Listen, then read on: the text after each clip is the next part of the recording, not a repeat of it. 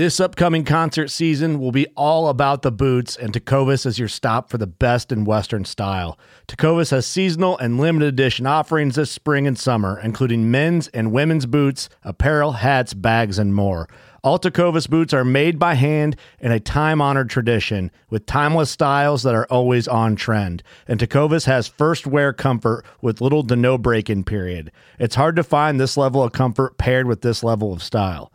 Stop by your local Tecova store, have a complimentary drink or two, that's WCB style, and shop new styles. The smell of fresh leather and friendly staff are at your service. Many stores even have leather custom branding to make your boots truly personalized. And with regular live music and events, there's no in store experience like it.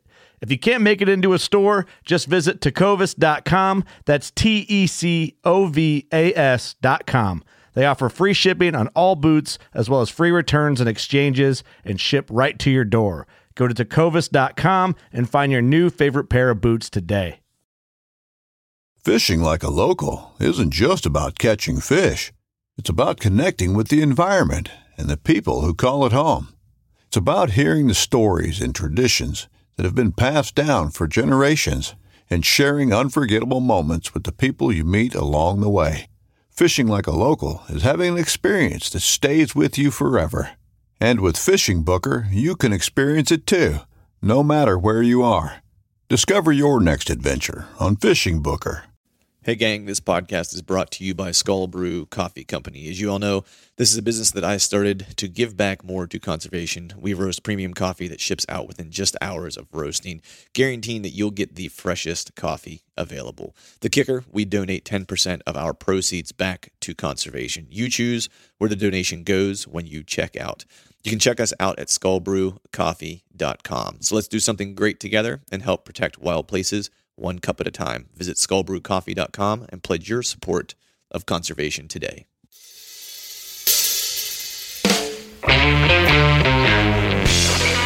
Hello and welcome to the Truth from the Stand Deer Hunting Podcast. I'm your host, Clint Campbell, and you're listening to episode number 113. Today I'm joined by my good friend Josh Profit, and we're discussing his strategies for breaking down large tracts of public land and killing mature public land bucks. So stay tuned.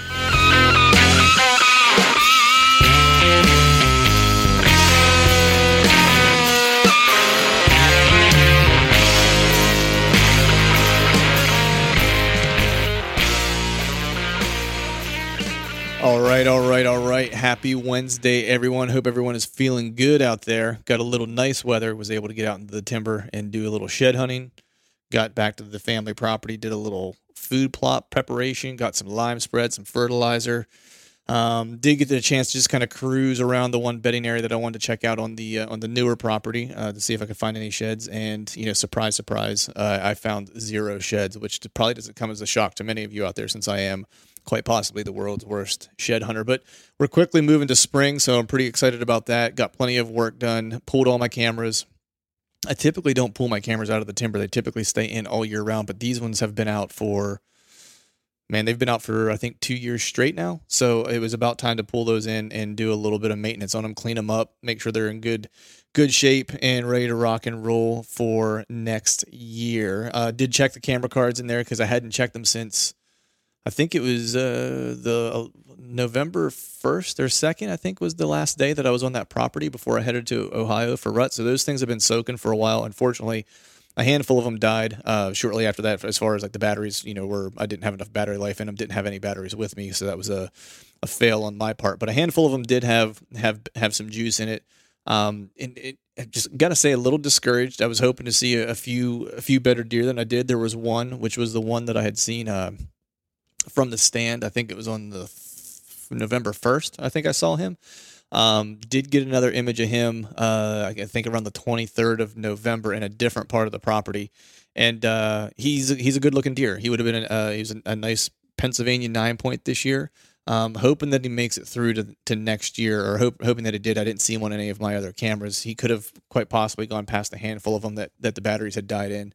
Um, so again, my my fail on that part. But he did have a bum leg, so he was kind of limping. So I'm hoping that uh, I'm hoping that the winter didn't take him. I'm hoping that he d- didn't get succumb to some some coyotes, and uh, hoping that he didn't meet the meet the bullet during uh, during rifle season. But we'll get these things ready and then put them out. You know, here a couple turnarounds, and we'll be heading heading toward the uh, and head toward Velvet Fest, I guess. And uh, I'll get those out then uh, to see if I can't track him back down and see if he's still um, see if he's still around. But did get the food plot work done, a little lime, a little fertilizer, a little bit of frost seeding. I think, as I'd mentioned the last time, I am going to probably put this uh, food plot into uh, soybeans this year, but I did want something for spring green up. So uh, did a little frost seeding of some clover, and then uh, we'll wait till the to the the soil gets to the right temperature to uh, go ahead and put the soybeans in, in the ground. Uh, have a cool show today. I'm not going to belabor this up for a whole bunch, other than excuse me, other than to make mention that you can still get involved. Uh, today is the last day to get involved in the HB uh, 33 Obsession Bow giveaway. I'll pull all the folks who have entered uh, today when this podcast launches. So you have till the end of the day till I get basically till I get home from work and get a chance to pull all those uh, names and stuff together.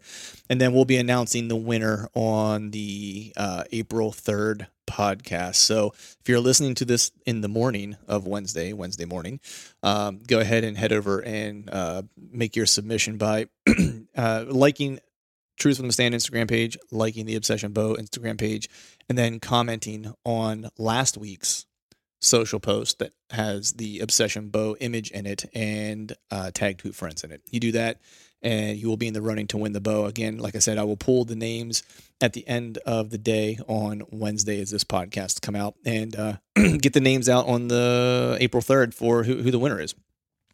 But like I said, we have a cool show today. I have my buddy Josh Profit on, who is from Kentucky. Uh, he's BG Bowhunter on Instagram. Uh, some of you probably already follow him, but he's a dude that uh, tends to get it done uh, in, in in the big woods of, of Kentucky on public land.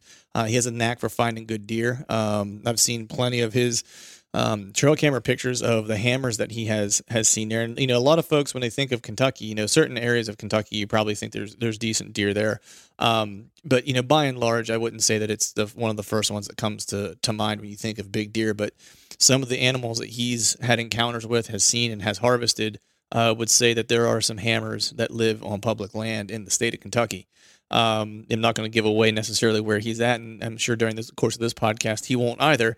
But it's just kind of interesting to see, you know, guys who are hunting public land in some of these, you know, states that maybe aren't as well known that are able to get on good deer. Um, he he has kind of a methodology. Has he uh, how he kind of goes about breaking down larger tracts of public land? You know, he prefers to have public land. Uh, or large tracts of public land as opposed to smaller uh, smaller chunks to break down. Now it does take a little bit more time, a little bit more effort, um, but he's a he's an effort dude, as you'll kind of gather from this podcast. And that's the one thing I really love about him is that the guy is a boots on the ground grinder, putting in the effort to try to get it done, and he and he often does. He killed a great deer this year with a trad bow, and he's been you know hunting with uh, traditional archery for for quite some time now, and uh, with a, a pretty high level of success. So I won't belabor this any longer. We'll go ahead and get Josh dialed in and talk public land and public land bucks. All right, welcome back to another episode of the Truth from the Stand Deer Hunting Podcast. And today I am joined by so so this is a fellow that some of you probably possibly know from from online. I met him through um, some mutual friends of ours, the the folks from Exodus, Chad Chad Rodeo Rodeo Sylvester. Um, I'm talking to none other than BG Bowhunter, as he's called on Instagram, or as his given name, Josh Profit. What's going on, man? Oh man, what's up? I'm sitting here enjoying this beautiful Sunday. That's right, man. I know it's uh it's pretty nice out. I know we were chatting yesterday. We've had some nice bluebird days. Unfortunately, I've been stuck inside on both of them, which is unlike me. But I know you got out a little bit at least. I'm living vicariously. Yeah, I got right out. I'm gonna, if the wife lets me, I'm gonna try to get out again today, man. I've got, I mean, cabin fever like no other. Yeah. How's uh I mean, so you're I know you're in Kentucky, right? So how's uh have you had a rough winter? I mean, has it been pretty pretty bad or how, how's it been? Man, no. I mean, it, it really hasn't. It doesn't get real cold here. I mean, it we get cold snaps and we get a little bit of snow, but it's it's a it's always pretty much a mild winter with virtually, you know, I bet we haven't got 10, 15 inches of snow all winter together. So yeah, it's man, it's nothing like them guys up north deal with. Yeah, I know, man. We had a we had we had some minus like teen days around here, man, which is that's I mean that's even cold for around here. We don't we don't get stuff like that that often. And this year actually has been kind of a a mild winter as far as the snow goes here in PA. Um, the temps have been pretty pretty cold, but we've had a wet year just in general, man. Like I don't know that I remember a year that we've gotten so much rain just consistently, and no matter if it's like summer, even during like the drought period we're supposed to have during the summer, man, we got pounded with rain. I don't know, was it pretty wet for you guys? And we did. We had a pretty wet summer. Um, winter was decent, man. And here over the last month or so, it's just been, I mean, crazy as far as the rainfall that we've got. It's, I mean, every all the all the fields still have all kinds of water in them around here. Really?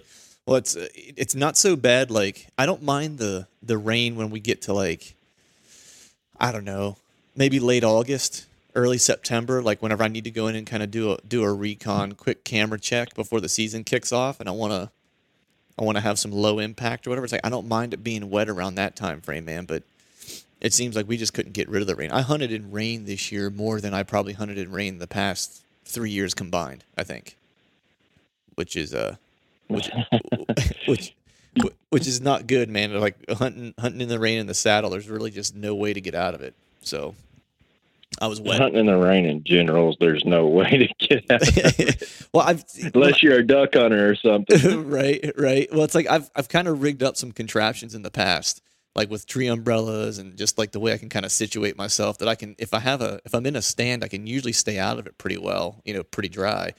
But in a saddle, man, you're kind of strung up, leaning back. So that I mean, there is nothing you can do because you're kind of leaning back. Even if you have a tree umbrella or something up, you're leaning out from underneath of it essentially, you know, getting wet. Right. And then I told this story once, you know, I think it was right after the rut, but you know, with all the saddle hunting and stuff like that, you're all you know, you're dependent on your ropes and stuff like that. And I didn't think about it. Mine got wet I was I was hunting in the rain. It was actually when I was I was hunting with Chad, and uh, I, I came home and I just threw all my stuff in the back of my in the bed of my truck like I always do. Have a you know a uh, tonneau cover on it, went in, you know, went to bed that night or whatever, and it got real cold. And I came out the next morning, threw all my stuff on, hiked into, you know, where I was planning to hunt that day, went to pull my ropes out, and they were just like frozen stiff. mm. Yeah. So it was, uh, mm. uh, yeah, it was, I spent a couple minutes at the bottom of my tree trying to bend them loose so I could actually, you know, use them and get them around the tree and stuff like that. It was just, it, it wasn't good, man. But, but needless to say, so I know this is the first time I've had you on, man. I know that you and I met out at ATA. Um, I heard Chad, of course, he talked talked about you, you know, talking about his buddy in Kentucky, hunts hunts a lot of public ground, gets it done, has a lot of good deer, sees good deer, kills good deer. Um, and I was like, man, I got to meet this Josh Profit guy. And so, as luck would have it, you were out at ATA this year, and we got to do some some hanging out. But for the folks out there listening that maybe don't know as much about you as I do, if you wouldn't mind, just give me a little background about yourself. You know, where you're from, what you do professionally, and what your what your deal is in the whitetail world. Uh, man, my name is Josh Profit. I'm from Western Kentucky. Uh, 34 years old. I've been hunting roughly probably 26, 27 years. I mean, I started really, really young. Um, I've been bow hunting roughly probably 20 of those, right around there. Mm-hmm. Um, so that's my that's my main passion is definitely bow hunting, and that's what gets me going. But um, I'm a coal miner at heart. That's what I do for a living. Um, married to a beautiful wife, four kids, and I am an extremely busy guy. nice. Nice. Yeah, between uh, yeah. between between checking trail cameras, bow hunting, keeping keeping the wife happy, and keeping the kids uh, in check and busy, man. That's a you got like four in coal mining. That's like four full time jobs right there. I counted. I don't know. You know, I sit down sometimes, and when my when everything's just get it just gets spinning so fast, I I'm like, man, how am I? You know, how am I even doing this right now? So you really gotta prioritize and because hunting is a is honestly it's a very deer hunting is a very selfish sport. Yeah. And so for a family man, you know, you really got to uh you know, watch how you manage your time in my opinion. Yeah, no, I 100% agree, man. It's it, it's funny that you mentioned that cuz I was just driving I think it was yesterday, it might have been the day before. We you and I were texting and I started just thinking about uh about all the like my friends, like the guys who are close friends. Because as you go through life, like you kind of you have friends you were friends with in high school or whatever, right, or that you grew up with, and you know I'm still friends with some of those guys and close friends with some of those guys, and then you kind of hit this next phase of your life, which is like whether you go to college or whatever, but you're out on your own, right? And you're kind of making making your own way or making your own name or whatever. And you kind of usually have like a, a group of friends around that period of time, and then you go into this other phase. It's you know that's you know you know becoming a family man or whatever, right? Where you're starting a family and um, your priorities change a little bit, and you typically kind of have another group of friends that kind of are like that part of your life, probably for the foreseeable future or until the, like the end of time, because you kind of are going through the same life phases together. And I was just stopped and I was thinking for a second. I was starting to count like my buddies who I'm pretty close with, and I was like, man, what's like the common thing? Because you know, early in my days, you know, music was the common thing. It was like I was all my friends were musicians, because that's what I did. And now I was thinking about it. I was like, you know, they're all basically hunters for the most part. But I was like, it's not just the hunting. I was like, what is it that makes us like close and that we get along really well and that we care about each other and stuff like that outside of being deer hunters and stuff. And I was like, you know what it is? Like all the guys that I, you know, talk to and surround myself with are just like super driven, motivated guys who have their priorities right and put family first. You know, that was like when I started thinking about it, I was like, how cool is it that I have been lucky enough to be surrounded by a bunch of dudes that are just quality guys that have have the right things in priority. You know, and it just it it, it was a it was a feel good moment, I guess I should say, as I was driving down the road. Yeah, I mean the the day that you put your hobbies in front of your family, I mean it's time for a big reality check. And if you are doing that, then man, it, things at home probably really aren't going that good. Right. right. I mean, they're just they're just not. Yeah. You, you said it, man. It's like the uh, my wife is definitely the barometer of uh of whenever I'm teetering too far in one direction or the other. Because there's definitely days where she's like, "Look, you need to go hunt because I need you to leave the house for a little while." Like, you know what I mean? I wish my wife would do that. I know, right? It doesn't happen very often, but there's every now and then she's like, "Man, you're just you're a handful right now. Like, you need to go. You just need to go get into a tree somewhere." You know, so I couldn't imagine, man. I couldn't imagine because I keep all of my stuff. I got a little hunting truck with a camper shell on it, so all Mhm. my stuff stays in my truck. If my wife told me that, there would probably be about two point three seconds before I had my boots on and was hitting the garage door opener. oh man, I, I mean, that. I'd be I'd be ready to go. I hear that. I hear that. So, man, you know, let's talk about the whole prioritization thing, man. Because I, you know, as I was thinking about all this stuff the other day, you know, it's uh, I was starting to think about that prioritization aspect of it. You know, how you kind of how you balance everything, right? Because like as you mentioned, man, it's like you're married, you know, which um, love my wife, or you know, our, she's wonderful, um, you know. But there's definitely you know a management aspect to making sure that I have the right amount of time with her and helping with with the you know we have one kid, so helping with our daughter and helping with the household stuff, making sure things are taken care of. You know, that way whenever I do go, you know, and and and am selfish to go out and do a hunt or whatever, you know, whatever the case is, she's cool with it, and I'm not leaving anything you know undone here at the house you know how, how do you kind of manage all that man because it's like you got four kids married coal miner and ridiculously passionate deer hunter how do you kind of balance all of it Um, you know, back when I was younger, when I say younger, I had my, I'm 34. My son's fixing to turn 13 this spring. So I had my very first kid when I was young.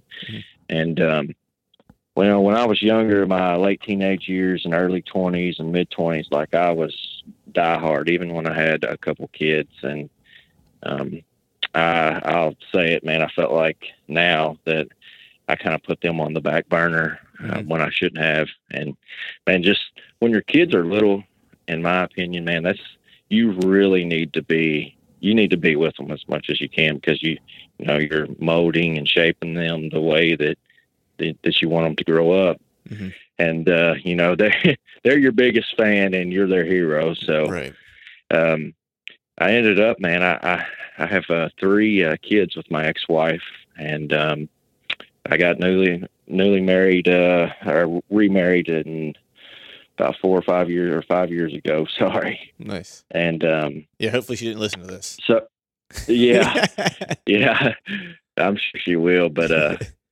it um she didn't understand hunting near as much as some of the other girls I dated, and we had a kid together, and I just really tried to you know look at it through her eyes. Um, you know, I work uh, swing shift.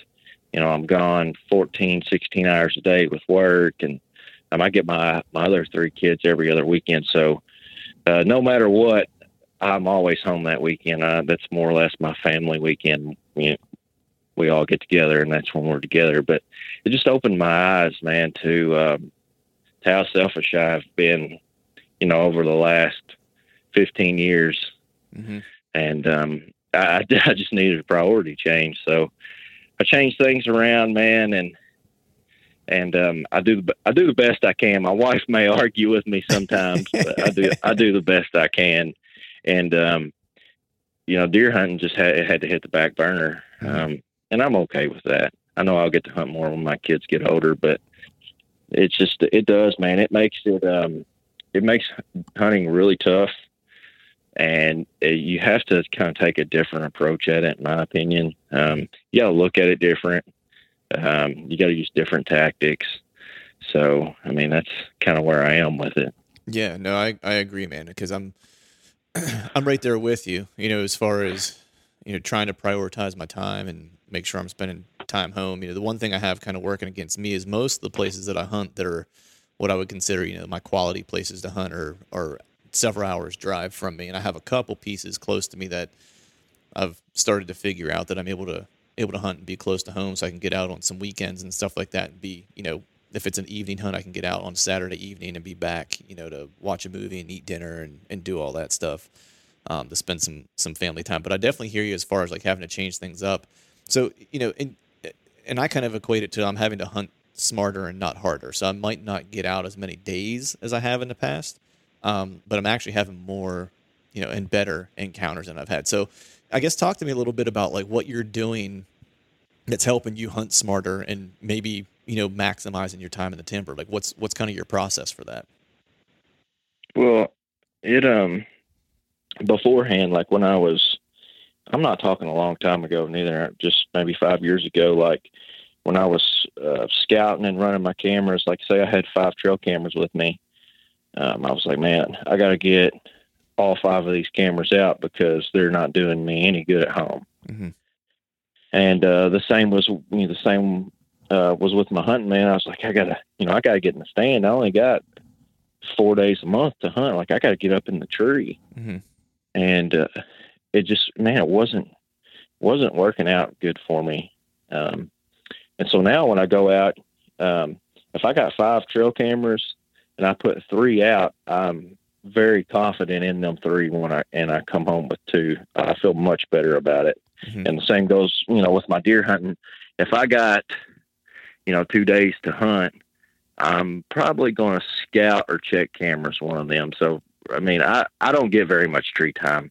Um, I'm a firm believer with the boots on the ground, and um, spending a lot of lot of time scouting, trying to stay on fresh sign, picking up where deer are moving to. Uh, it's it was funny because the talked about this a little bit in the last podcast I did, or one of them.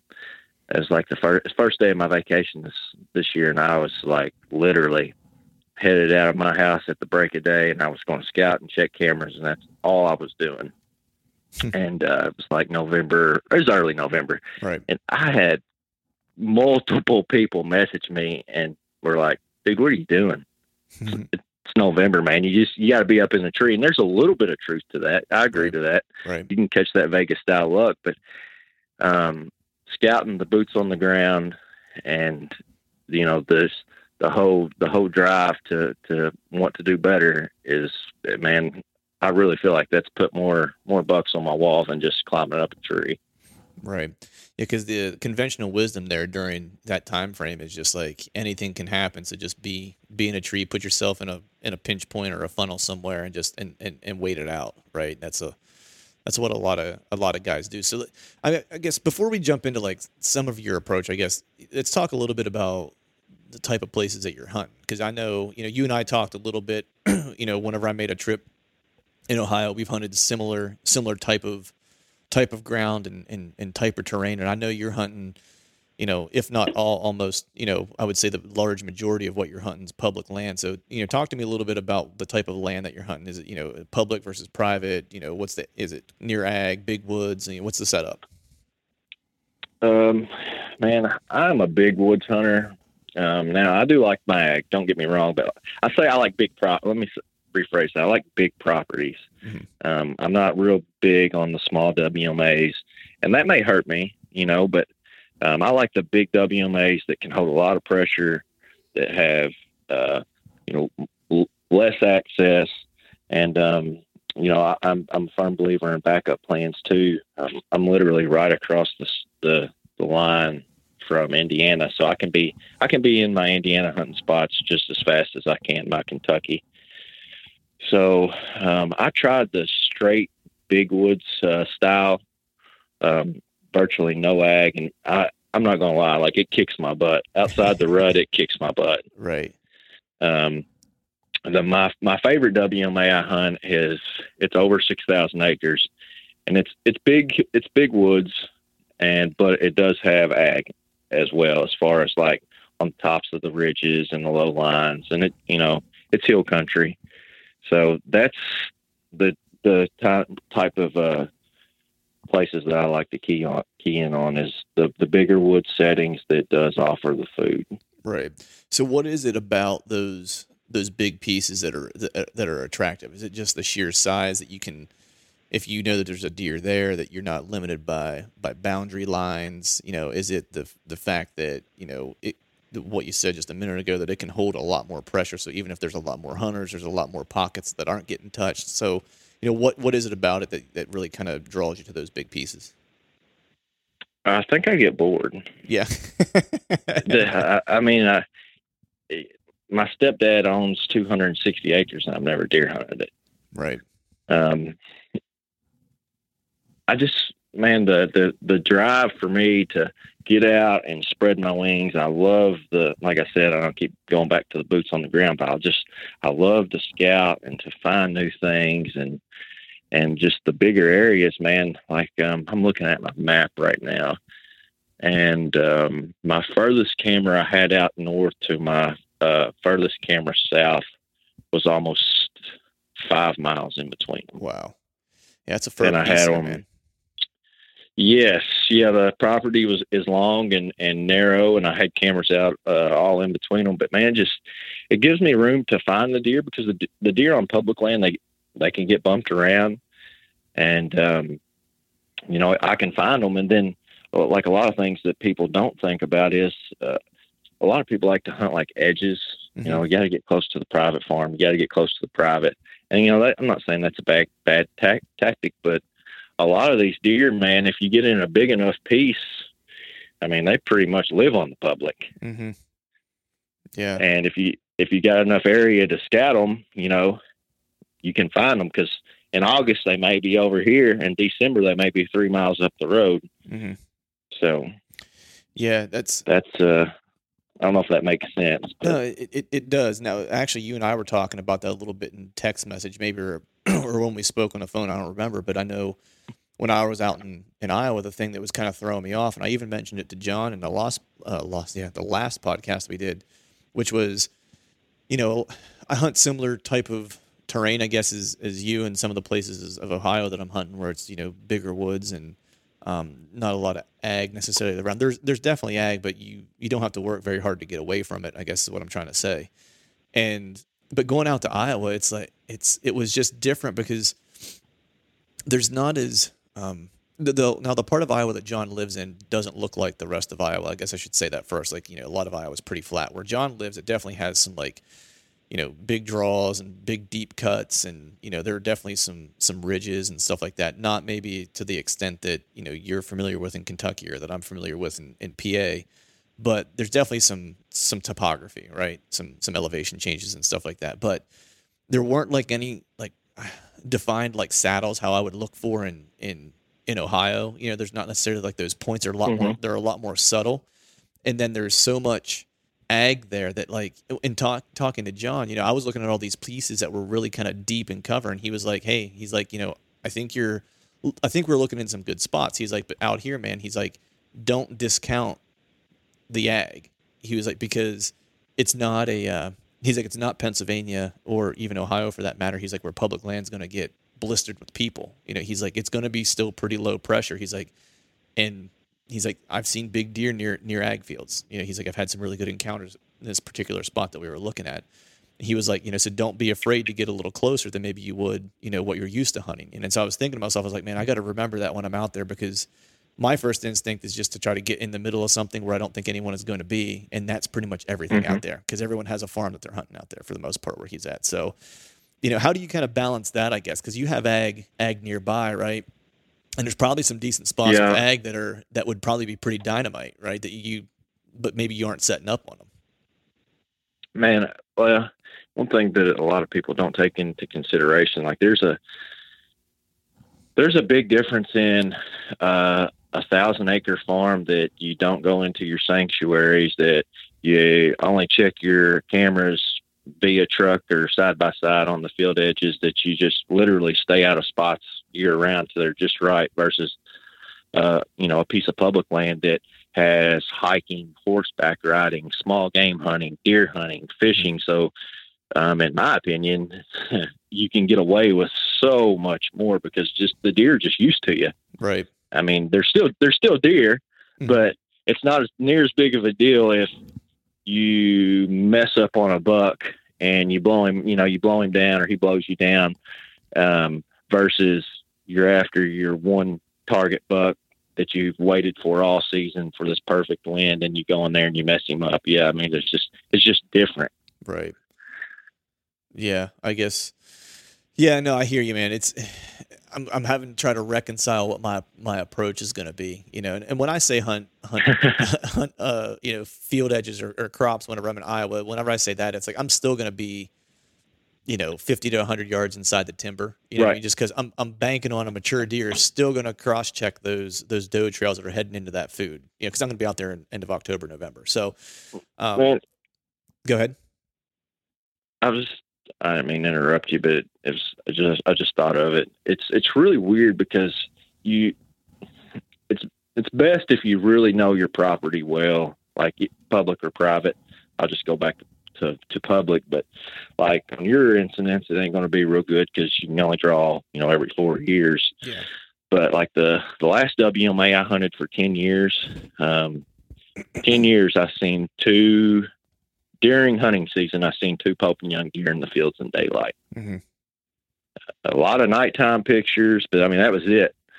Um, so I didn't, you know, I didn't hunt. I didn't really sit on fields. I didn't hunt real, real close to them. Well, I changed gears due to hunting pressure and the deer density dropping. Man, this this new place I'm hunting, it's it's really weird because um, the deer will use the fields in the daylight. You know, almost like a private setting.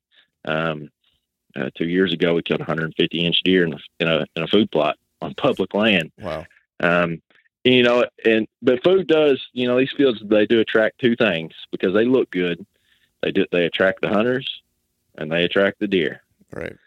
But you know, if it's if it's November and you got a a field full of does, you got ten or fifteen does out in the field. I don't I don't care where you are. Buck's not going to wait till he's not going to wait till it gets dark to come out there. Not in you know not in November. Or if the hunting pressure's really low, he may be out there. That- That's a good you know that's a good way to uh to look at it, I guess. Yeah, yeah. I got a few months to to finalize my plan, but I think the one spot I'm definitely going to play the play the food a little bit and sit back in. You know, about hundred yards off, which I found some decent sign just about about in that area, um, and then some really thick cover as well.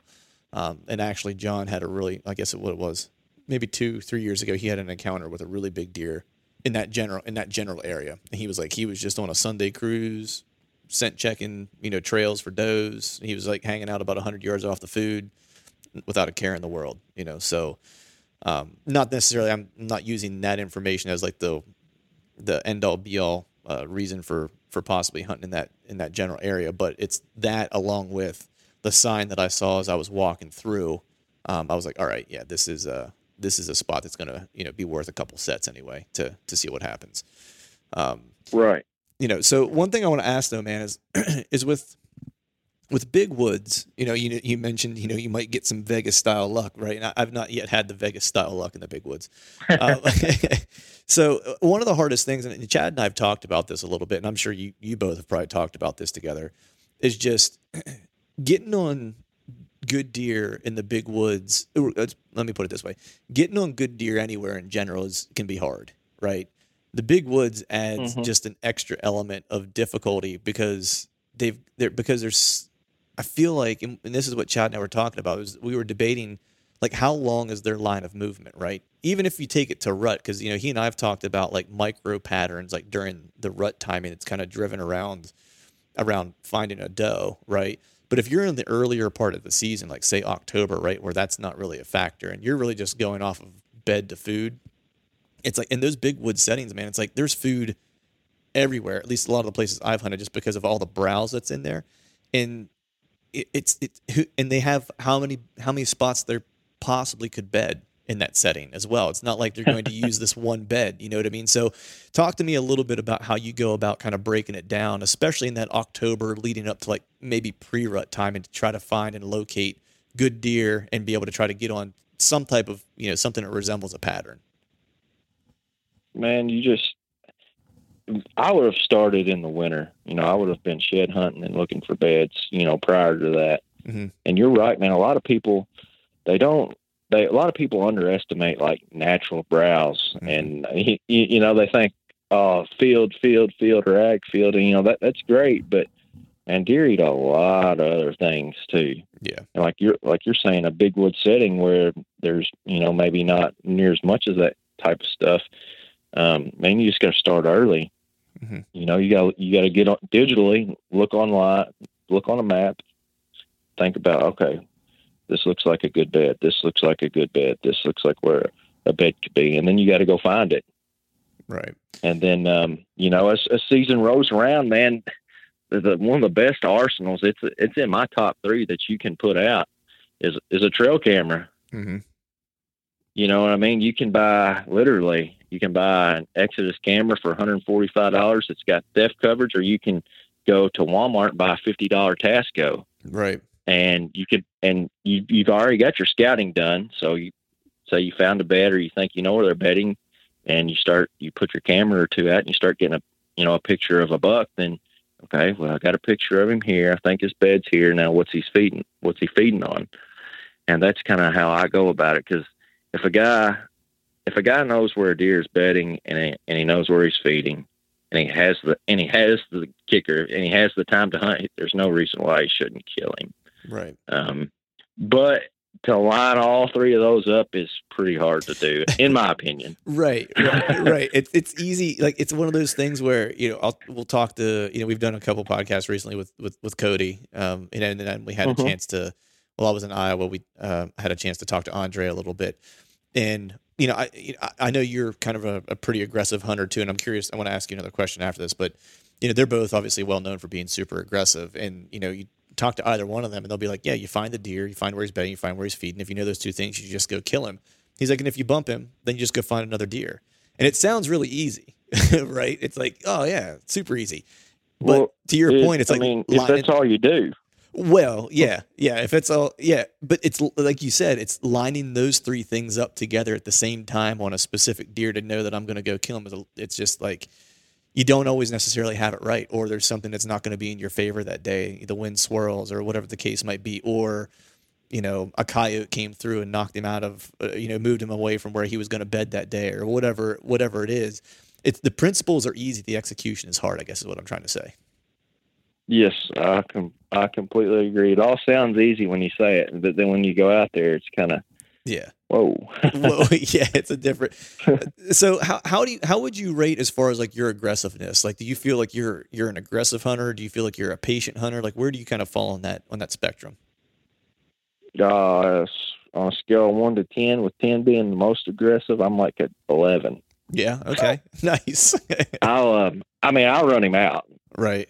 and um, but you know that just goes back to to the other things, man. Like when you when you start to run so many cameras on like public property, and you and you spend like me, I've been hunting public. I don't know, roughly 15 years, 13 to 15 years. Like you start to look at things different, and with that many cameras, man, you wouldn't believe how many people are in the woods. Right. I mean, like nighttime, daytime, and then so in my mind, you know, it may not be true. If if I bump him, I'm just like, well, man, he's already seen this ten thousand times. Like, Mm-hmm. you know. And then for me, you know, I'm fortunate to have enough I have enough cameras, man. If I bump a deer, I'm normally picking him right back up. Right. Um, so uh, to me, man, I'll I'll go in and you know I'll run him out of there. Right. If I'm after a specific deer, I'll run him out. I I generally like to stack my odds. I like to. I don't really like to go after a, a specific deer. I like to go at, in a general area that has a lot of bucks. Right. Right. Okay. That- that makes sense. Another day is here, and you're ready for it. What to wear? Check. Breakfast, lunch, and dinner? Check. Planning for what's next and how to save for it? That's where Bank of America can help. For your financial to dos, Bank of America has experts ready to help get you closer to your goals. Get started at one of our local financial centers or 24-7 in our mobile banking app. Find a location near you at bankofamerica.com slash talk to us. What would you like the power to do? Mobile banking requires downloading the app and is only available for select devices. Message and data rates may apply. Bank of America and a member FDIC. Yeah, no, it does. It's like you're looking for, you know, uh, just like some general habitat terrain, you know, that is going to be conducive to hold multi- multiple deer that you want to be after, as opposed to saying, hey, I, there's this one buck that's bedding on this real small, in this real small area, and putting all your chips into that necessarily. Right? Makes sense. It's the, you know, It's- Right. I mean, the way that I run my cameras are I can normally go in and check like five or six of them in several hundred acres.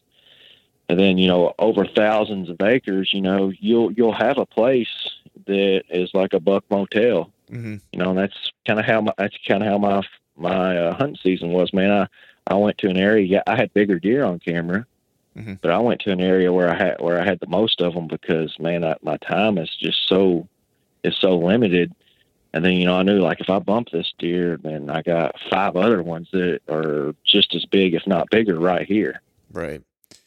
Yeah, it's uh, I, kind of learned that lesson hard, I guess, to not this past year, but the year before, where I was trying to hunt one particular deer, had an encounter with him opening day, um, within shooting range, but he hid. He was behind some brush. Another deer got a little spooky, got downwind of me, and walked away. And he followed. He followed it out, and that was one of those things where it's like I had put all my chips on that deer, right? And I was like, and I knew what was gonna. I knew what he was gonna do. I, I mean, I did everything except release the arrow on him, and I, that kind of cured me actually. It, from that point forward, I was like, you know, I, it was that I'm, I want to hunt good deer, not a deer. You know, um, and I know Right. that that's like you're talking about it, and like when you're hunting aggressive, that's kind of like the mentality you have to have. I know in talking to Cody and John, it's like that's they do the same thing where it's like they're after a good deer, not necessarily a deer, right? And they'll know that there's several good deer in a particular area, and um, if they know where one's at, they'll try to go get him, right? But if that one doesn't work out, they're not um, they're not beholden to that one deer for the season. If another one that fits their profile comes around, right? I guess what I'm saying. So you know that's uh, I learned that uh, learned that lesson the hard way. So let me ask you this, man. So a buck motel, right? Um, have you found anything that between all the buck motels that you may have found? Have you seen any type of trend or similarities between them that you can start to say like, hey, I know whenever I'm looking for an area it's going to hold several good deer, I'm looking for these three things like to start, and I'll know that I'll be kind of in a good area. Anything like that? Yeah, uh, it's normally uh, good bedding and, and food. I mean, um, a deer needs a place where he can feel halfway secure, in my opinion. Mhm. Um, then they're slaves to their stomach, so they got to have something to eat. Um, the area that I, you know, that I hunted in a lot this fall, man, the um, there was a private farm and it was clear cut, literally like the man. There just wasn't very many trees on it Mhm. and um, man, them deer ran in and out that that uh, private to the public all the time. I had maybe 160 inch deer on camera that come out of it, probably 10, 135 to 150, and we're talking on like a 300 acre Jeez. area. So, yeah, man, if a rabbit likes it, a deer loves it. Right. Um, you know, and and you, that's that's one thing that I think uh, a lot of people are starting to, to realize. Like, you got to set yourself up to kill a deer, not see a deer. right. Uh, and them big, them big, pretty hardwoods are awesome. They look good, and you do see good deer in them. But a lot of times, man, they're a hundred yards through the woods, and yeah, it was a great encounter, but you didn't kill him. And then so if you get in, generally when I get in a little thicker area, man, just it seems like the the deer numbers, not just you know the bucks, but the deer numbers just they just double. Right. And then if you can get that somewhere within a quarter mile, half mile of of a good food source, uh, yeah, I mean your buck motel is going to be there somewhere. I guarantee it will. If if the deer density is high enough, I, I'd say it will be. Right, right. Yeah. I mean, that's, you always have to kind of take that into consideration. You have to think about what is the opportunity in the area that you're hunting, right? It's, it, you can't expect Yeah, I mean, I guess. go ahead.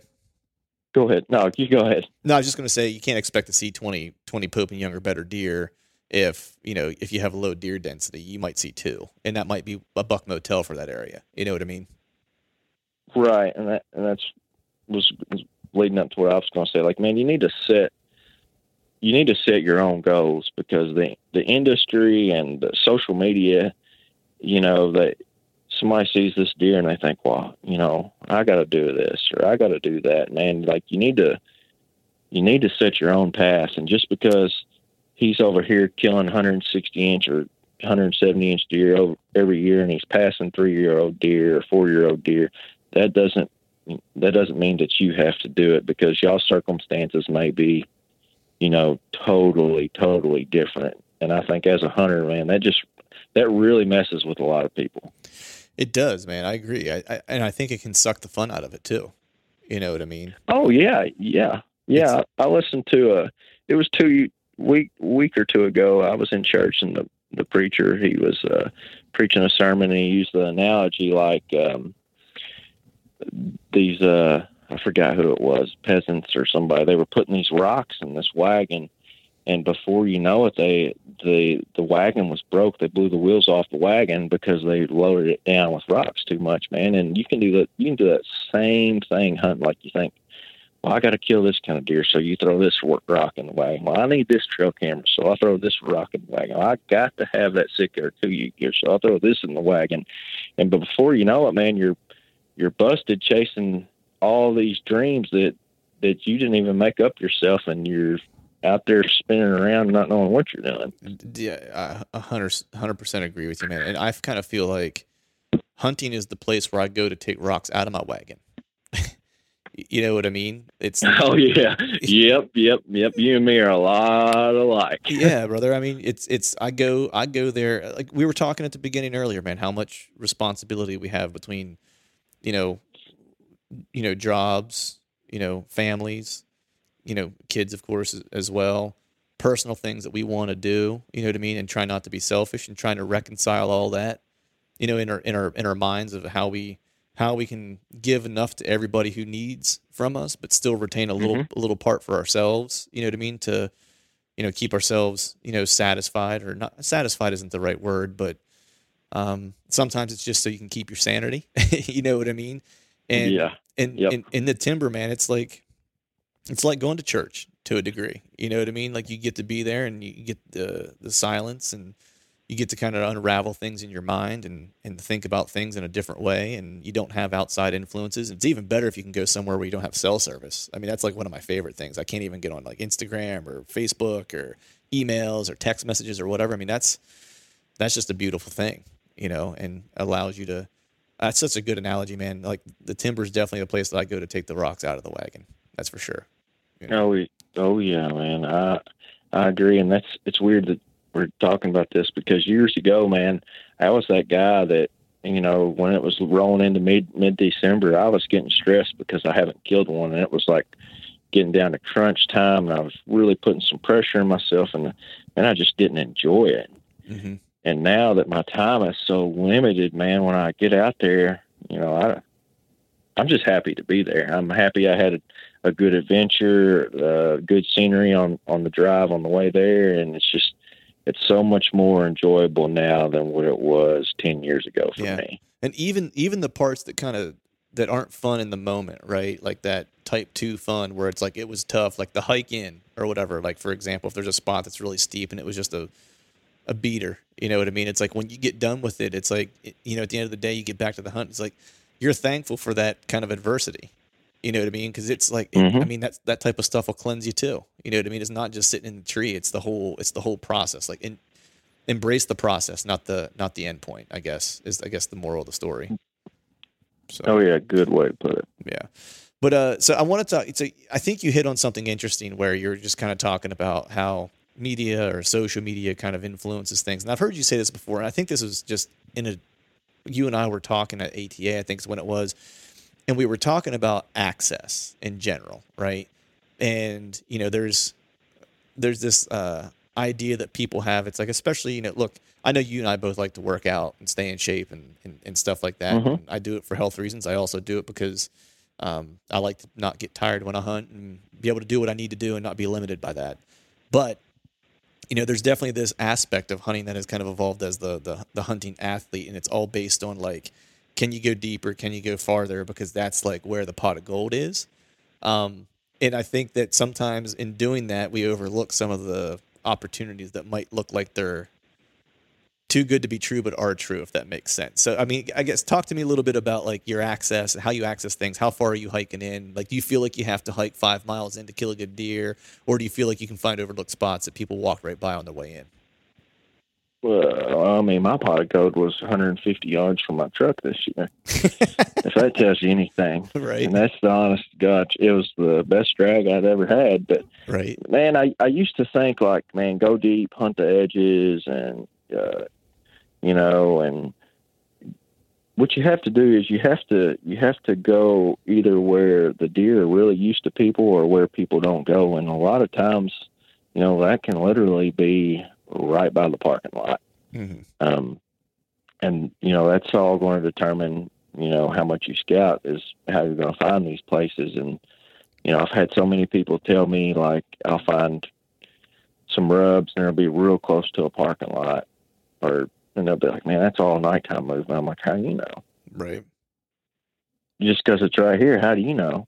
Mhm. Because it's not a mile and a half or two off the uh, you know off the beaten path. And like what a lot of people don't realize is if you're hunting a piece like I hunt and you're going in deep and there's an access point uh, two miles on the other side of the woods or three, like there's there's other people doing the same thing. So you done hiked all this way Mhm. for no reason because you got a guy coming. You're coming in from the east, walking a mile, and you got a guy coming in from the west, and then you end up in the middle of this property, literally in the middle of nowhere, and you're right beside each other. And you're like, how'd that happen? Right. Yeah, yeah, I've had, yeah, I've had that happen to me Yeah. back. but so you just you just gotta scout, man. You, these these places can be anywhere. They can be three miles back. They can literally be right there where you can see your truck. Right. Um, And, and sometimes, I say go ahead.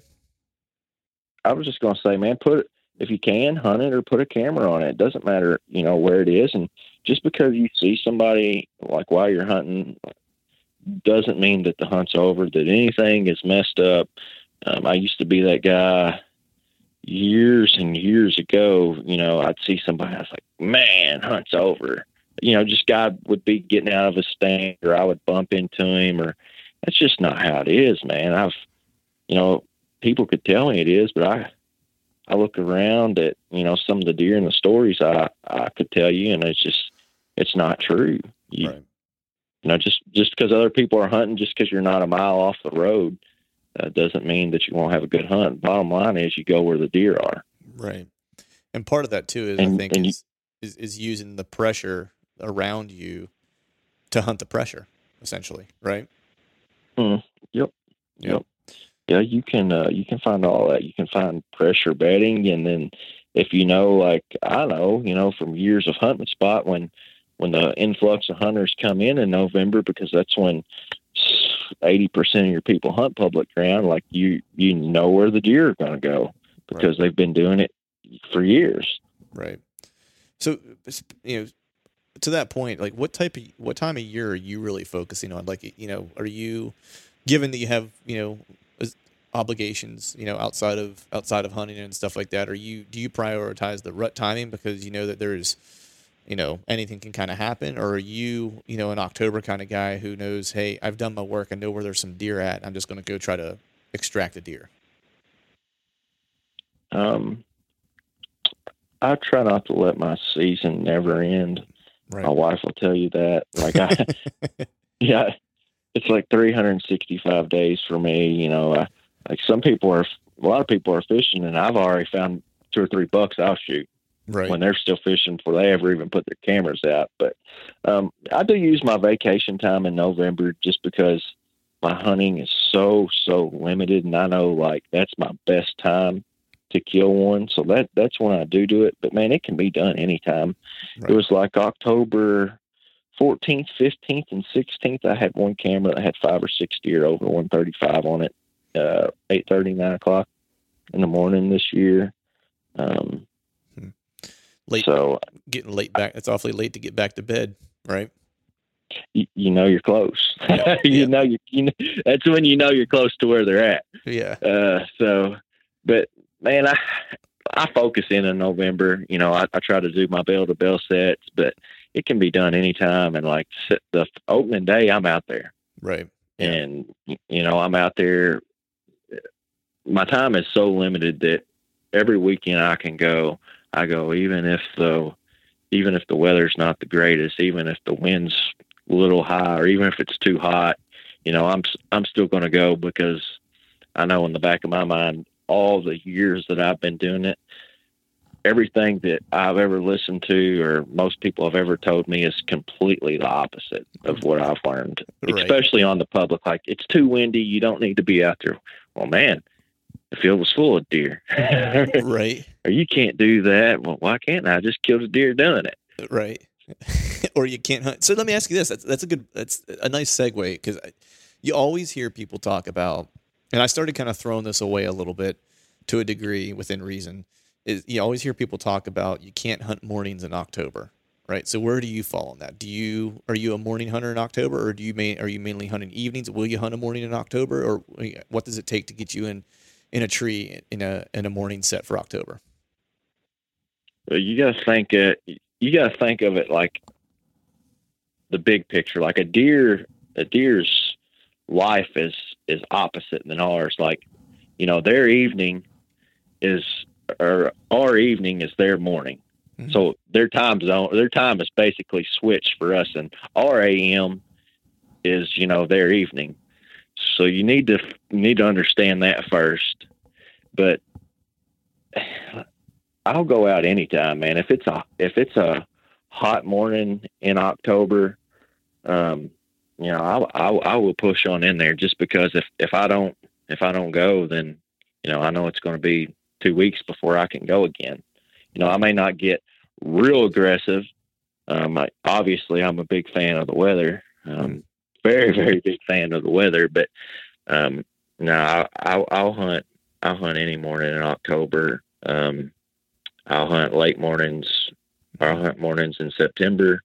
It, that doesn't bother me. And I didn't used to be that way Right. because, in all honesty, like I grew up not knocking anybody, but I, I grew up like watching the Drurys and this and that, and I still think a lot about them. But they were like, you know, um, it's an October's an afternoon game, and and it kind of is, but you know, you just that goes back to doing your scouting and trying to figure out where they're bedding at.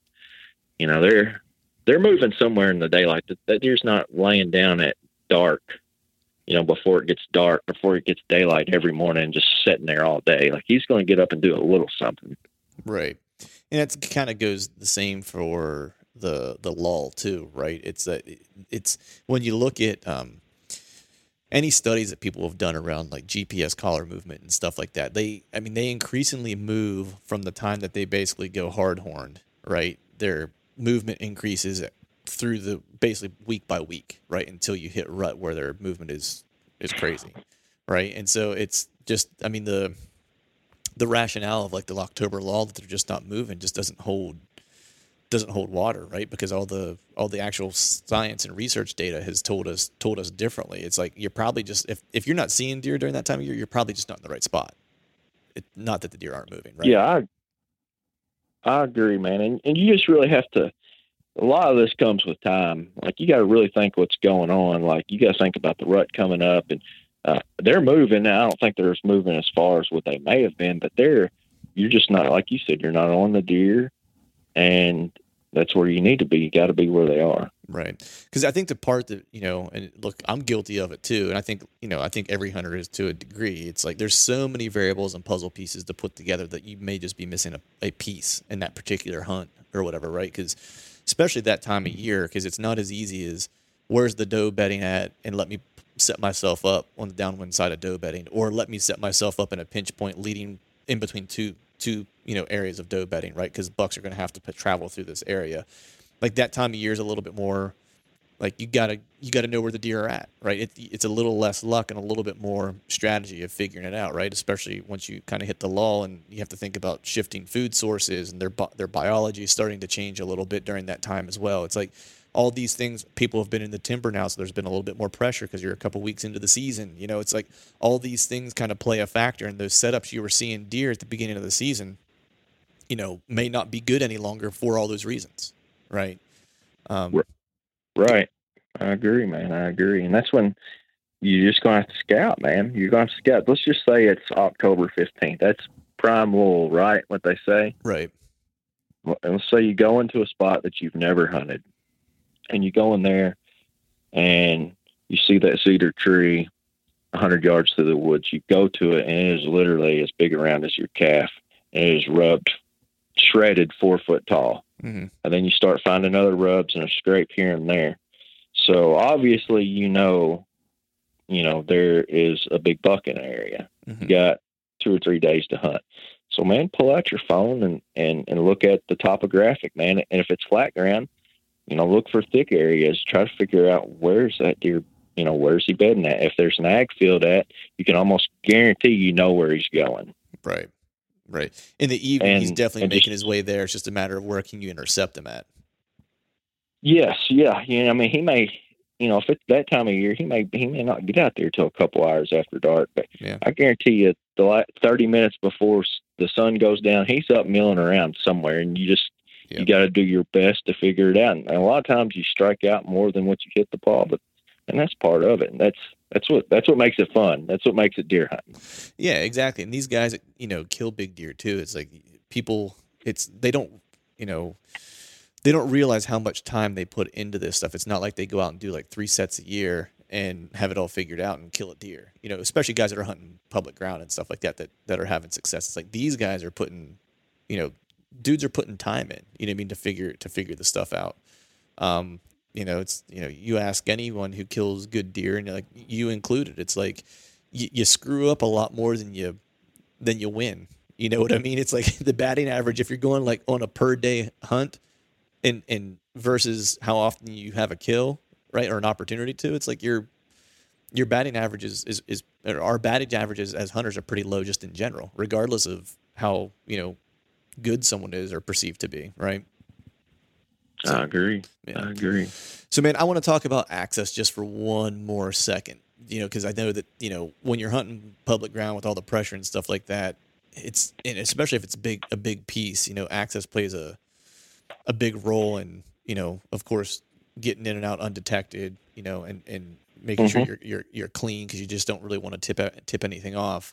Um, you know, what are you looking for in access? Are there are there ter- certain types of things that you look for when you're trying to find you know a, a, a way into a into a location? You know that you're, you know, are you looking for creeks to kind of walk up through, or are you looking for bridges to kind of hide behind until you kind of get to your spot? You know, just I guess talk me through a little bit what you look for in access.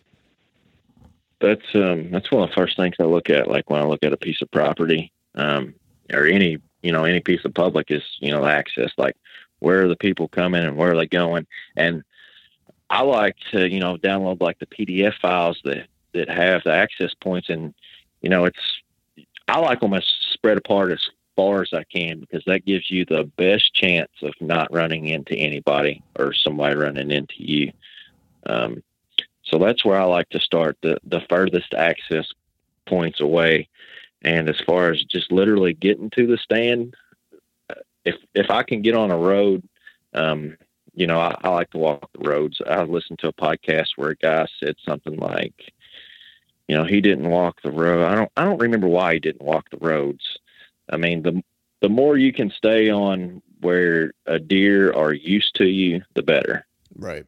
Um, and I'm not saying like if you can't get down in a creek and and, and slip into a spot, um, than to do it. But and a lot of my a lot of my areas are I, I find a good location to where there's not another place where somebody can access real close to me Mhm. with an you know like another vehicle and then I'll just walk the, the road or the fire break, and I'm generally not too far off of them. Mhm. I don't, I don't take off bouncing off through the through the big woods real real far. But a lot of these places I hunt, you know, they got really good access through them. Yes. But and to and I, the less access, you know, if you got a thousand roads going everywhere, and there's uh, half a mile in between each road everywhere, that's probably not going to be as good. But if you got a mile or two, you know, in between this road and that road, and a mile from this parking place to that parking place, that's that's the kind of areas that I like to to look at. Right. Okay. That makes sense. That makes sense. Just because you know, even if you are, you know, even if there are hunters there, you're already starting off, you know, a mile or whatever apart from one another. So there's no. It would take a lot for you to get on top of each other, I guess. Essentially, right?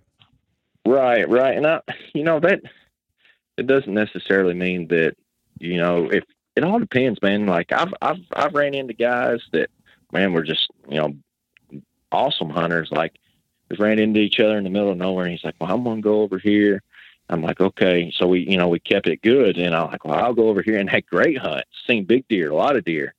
And then I've been in places where I ran into people and they beat their stand all to heck and they, you know, like why are you sitting there, man? The wind is the wind is dead wrong. Like you're messing, you know, messing it all up. But it, um, I don't, I don't know, man. I guess the main thing I look for is just how far a lot of the uh, parking places and the road and your foot access is away from each other. Right. Yeah. It's uh it sounds to me like it's one of those things where you're gonna you're gonna access smart, not necessarily hard all the time.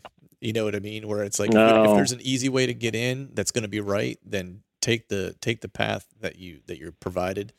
Um, but just make sure that it's the right access. Yes, and to kind of like beat around that a little bit, like if you are if you are like one of the guys, like one thing that I've that I've really have noticed, like if you really are wanting to like get away from people, and that doesn't necessarily mean that the hunting's going to be the best, but like if you really are wanting to get away from somebody, the thing that I have realized that keeps people away the most is big terrain features and water. Mm-hmm. I mean, that should be a given, but you know, if you if you got to go up this one hill, this one pretty big hill, and then it's flat, you're normally pretty good. But if you got to go up four or five hills that you know is is a good elevation, then you know that's that's going to knock down on the hunt pressure. And a lot of people, man, they they don't have a kayak or they don't have a pair of waders. Um, that just all depends on you know how you want to do it and, and how you look at it. Right, right. So you know, given given that you're you know your access, you're finding whatever the the best access is, and you're willing to take the hard route or the easy route, just depending on whichever you know way is going to you know be the best benefit. You know, are you are you hanging and hunting pretty much every hunt, or do you do you place some stands? You know, do, during the course of the year that you know you're going to want to get back to. Talk to me a little bit about that. Are you are you all mobile? Uh, yeah, all I do is hang and bang. I do have some stands, but man, I haven't hung them in. Uh, it's been a couple of years. Um, and there's nothing wrong with either way. Like if you're, you know, if you can only hunt the rut and, and you know through time that this saddle or this bench or you know this uh, transition area is good, there's nothing wrong with going back to that spot and hanging a stand and just and, and hunting there. It's a very effective way of doing it. But man, I've been I've been hanging and banging since way before it got cool. Yeah, I mean, Nice. uh, since I, that's how I've been hunting public. Though. I mean, at least at least thirteen years. right, and that was way So, that was before the um, stands got as light as they did too. Yeah, yeah. I got the I have the big assaults is what I have, and I bought them after I started. It's still heavy. Yeah. You know, my pack is heavy. Um, I run a, a good comfortable frame, but yeah, I just I strictly hang and bang. Okay. Yeah, I mean, most guys, if, if they're getting after it on public and being aggressive, it's like you almost have to be. I, actually, I wanted to ask you this, man, because I'm curious. Like, if you're in the middle of a hunt, right?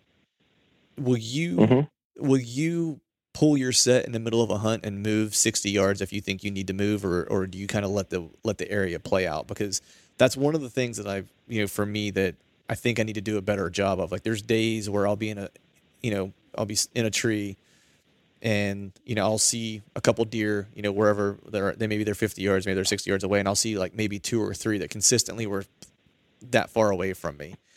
And there's some, or I don't know, there's just something in my brain of like how I've done it in the past where I'm like, you know what, I just need to be patient and sit this spot. You know, this is where I need to be but whenever the deer are telling me that, hey man, you're probably like 40 yards out of the game, you know, so that's one of the things I want to work on this year is just being more aggressive in the sense of like, hey, I'll pull my set in the middle of the hunt if I need to, if I think that's the best chance I'm going to have. Where do you kind of fall with that? It um, you you're scared because you think you're going to get down and mess it up when probably you're nothing ever knew you know nothing's ever going to know that you ever moved to Right. shoot it or it wins you when you're up in the stand but i'll move i'll Okay. move in a heartbeat the, the, the deer i shot this year um, the wind was at nine between nine and nine thirty was going to make a, a complete change so I, I knew i had to get down but i wanted to be there till it changed Mhm. and uh, the weatherman was actually right on cue man so when wind changed i got down and i had about a mile I- I had about a mile move. Um, I was really wanting to go to a spot, man. I shot that deer this year on the way on the ground. Um, so, man, you got to the number one thing I think that a lot of people don't don't be afraid to be aggressive, but also follow follow your gut. But if if you're seeing deer after deer sixty yards out or forty yards out, then man, you need to move. Like there's you didn't do anything wrong. You were close. You just need to move. Right.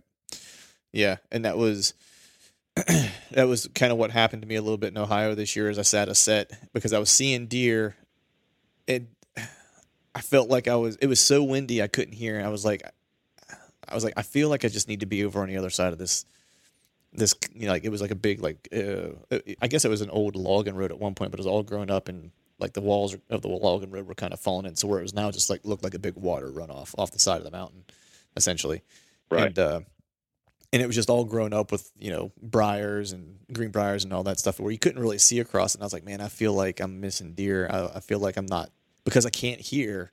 I was like, I feel like I'm missing deer that are over on the other side that I'm just not seeing or hearing. And so I finally made Right. the move. And as soon as I did, man, I had I sat at like I guess three different times that general area, I, and I moved maybe just man, it, it it was only probably 25 yards, and I had deer like walking up underneath me.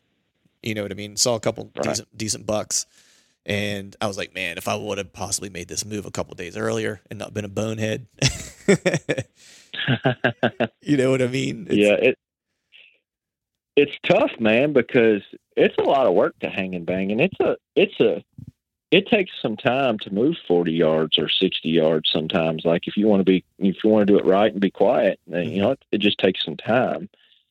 And um, uh, you know, I've been there. You know, I've I've made them moves a bunch, and you know that's that's when I feel like I I start making mistakes. Is like when is like when I get really fatigued or when I yeah, kind of running off subject, but like if you're hunting and you say you've got two weeks of hunting, um, there's nothing wrong with making mistakes because that's how you learn. But if you start making mistakes because you're you're slop you're getting sloppy and not trying, like that's there's a difference there. So if man, if you got the time to like recharge your batteries, then then then do it because there's been a couple times like I've I've had a week and a half to hunt and literally I've drained myself.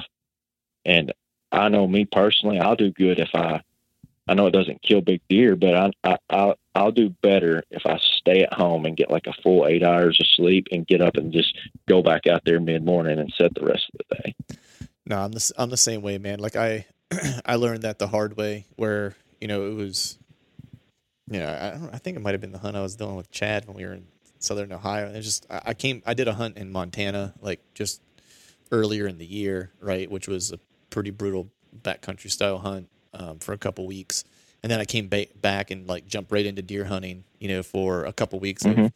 You know the normal grind of like getting up early to work out before work and then going to work all day and doing all that stuff then trying to hunt every evening and every weekend that i could you know all day and so by the time i got to the trip you know it was like a i don't know i was i think chad and i were hunting like 10 days i think and before we got to that trip it's like i was already kind of running on fumes. You know what I mean? And and it was a nine day, you know, grinder to where, you know, I remember the one day it, it was raining in the morning. I'd never been so happy for rain in my life, like pouring rain, like not the type of rain where you're Because you were going to get to sleep Oh in. man, yeah. I was like, I rolled over, I looked at Chad, and I was like, "Is that rain?" He's like, "Yep." And I'm like, "I'm going back to sleep." He's like, "Me too." And we just, you know, slept for a couple extra hours. The rain kept on. We actually got up and went went and drove into like the town and got like a good breakfast in us and stuff like that. And that was just like total attitude change. You know what I mean? Like I was ready for the rest Oh yeah. for the next half of the trip. You know what I mean? I was I was all in from there on. But uh I mean I did that even this year where like the one day I was just like, you know what? I'm tired. I'm gonna sleep in a little bit and I'm gonna go in mid you know, mid morning or just like right before right before lunchtime and uh and, and hunt the rest of the day or whatever.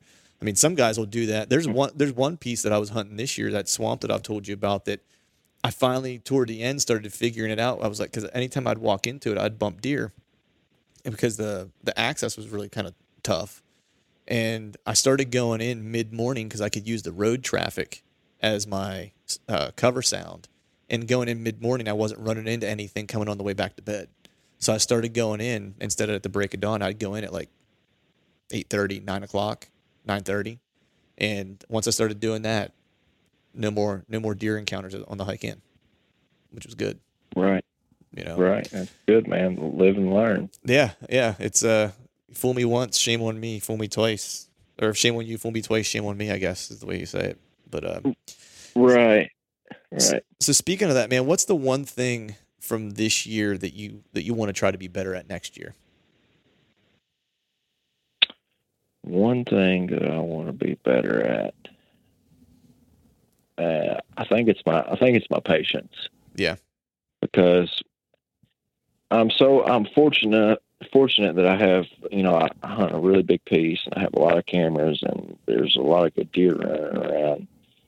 And a lot of times like I won't be seeing no deer and I, and I and I know I'm in the right spot but for some reason I got this little tick in my ear that's always like oh man you need to you need to move. You need you know you need to move. You need to move. And um that that did that cost me a great deer this year. I think it did. Um, Hmm. uh, I was hunting this place and I was going back, you know, forth like where do I go? And and I told myself like I need to be here, and then at this at this time I need to to move. And when I the whole time I was sitting there in that morning, the morning I I did not follow my gut, which I should have. I was like, Josh, you just need to sit here and be patient. You need to sit here and be patient. But the whole time I was like, man, all these deer start moving over here at this time. Well, I, I made the move, and it, it still wasn't a bad hunt. But when I pulled that camera, I'm not joking. Within an hour after I got down, I got I had pictures of a beautiful 140, 150 inch deer, Hmm. ten foot of where I was.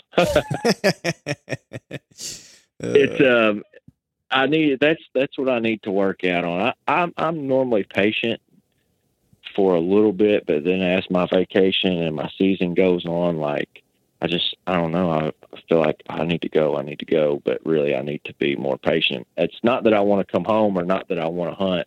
Just I want to move, right. and I think that's part of my aggressiveness that I maybe need to chill out a little bit. But I think that um I think that I need to be a little bit more patient. Yeah, I think that I mean that's you know, it's something I've heard from from guys where it's like when they talk about hunting aggressive, you know, it's it's hunting aggressive on your setups, right? Of like let's get in the mm-hmm. business of the let's get in the bedroom or close to the bedroom as we can. If you know that there's a deer there, go get it. You know, don't you know, don't spend your time, you know, chipping off things at the ed- at the edges and stuff like that. Just get all up in his business and try to kill him. But there is the aspect of it where it's, you know, if you've done your homework, right, and and you do, you know, you have you put boots on the ground like no one's business, and you know there's a, a, supposed to be a deer there, then just believe the sign. And that goes back to what you were saying before, which is trust your gut, right? It's like if you know you've done your work and you know something's supposed to happen there, just let it happen. Right. You know. Right. Well, your mind plays games with you, man, because you're like, man, I've got pictures of these deer, you know, two or three bucks all over here. Where are they at? Where are they at? Where are they at? Where they at? And uh, they're they're there. I've figured that out the hard way. I mean, they're there. You just yeah, it's a waiting game. Yeah. Yeah. Well, man, I've kept you just a little over an hour, dude. We'll have to do a we'll have to do a part two because we didn't even get into to trad bows, and I want to talk to you about some some some trad hunting and stuff like that. But I want to. It's it's a Sunday here. Uh, I want to make sure you have some time to spend with your family so we can keep those uh, family points all good for the hunting season for you. And I actually need to make sure my family points are in order too for hunting season. So, so uh, but before I get going, man, let folks know where they can find out more about you, where they can follow you man, I am pretty low key on social media. Only thing I have is uh, Instagram. You can follow me there at BG underscore bow hunter. That's the only place you'll find me. Um, I'm pretty sure that I will be having some content coming out for Exodus this fall. So keep an eye out for that. Awesome, man. Well, hey, dude, I appreciate you coming on, and uh, we'll continue to te- uh, text and chat throughout the uh, the summer or the winter, spring, summer here leading into fall, so I know what's going on with you. And we'll one of these days I might try to get down there and uh, hunt your neck of the woods too. But uh, don't be a stranger, and we'll have you back on. We'll talk some trad bow soon. Okay, buddy. Thanks. All right, folks, that is a wrap for today's show. I'd like to thank Josh for joining. Be sure to follow him on Instagram. That's BG Bowhunter. Uh, he puts out some cool content, a lot of great photos. Um, you get to kind of follow along with him as he's scouting and hunting during the course of the year. He'll be switching gears here to the Springs of King here pretty quickly, or Kings of Spring, strike that, reverse it. Uh, we'd of course like to thank all of you for listening, and if you haven't yet, please head over to iTunes and leave us a five star rating, and then be sure to subscribe to the podcast if you haven't already done so. We'd be super appreciative if you do those handful of things for us. And before we shut this thing down, we need to give a big shout out to our partners who continue to help us make this podcast possible. Exodus Outdoor Gear, Trophy Ridge, Ozonics, Obsession Bows, Ramcat Broadheads, Trophy Taker Rests, and Dead Downwind. And until next time, we'll see y'all. I could show you through the door. I ain't welcome anymore. Coming, if it all. It takes a special knowing to color for. Damaged heads, broken letters. Nationalize yourself in numbers, but I gotta get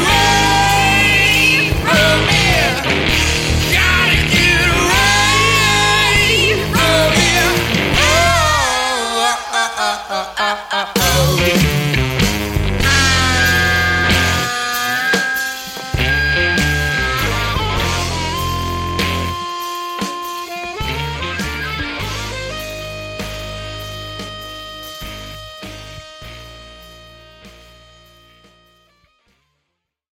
All right, gang, the new Truth merch is in stock at truthfromthestand.com and on YouTube below any of the Truth from the Stand videos. I've got some new hats, beanies, t shirts, long sleeve t shirts, and sweatshirts. There's even a new do hard shit hat for those of us who like to embrace micro dosing adversity. So head to truthfromthestand.com and check out the new gear and use the code TRUTH, T R U T H, and save yourself some cash on the new gear.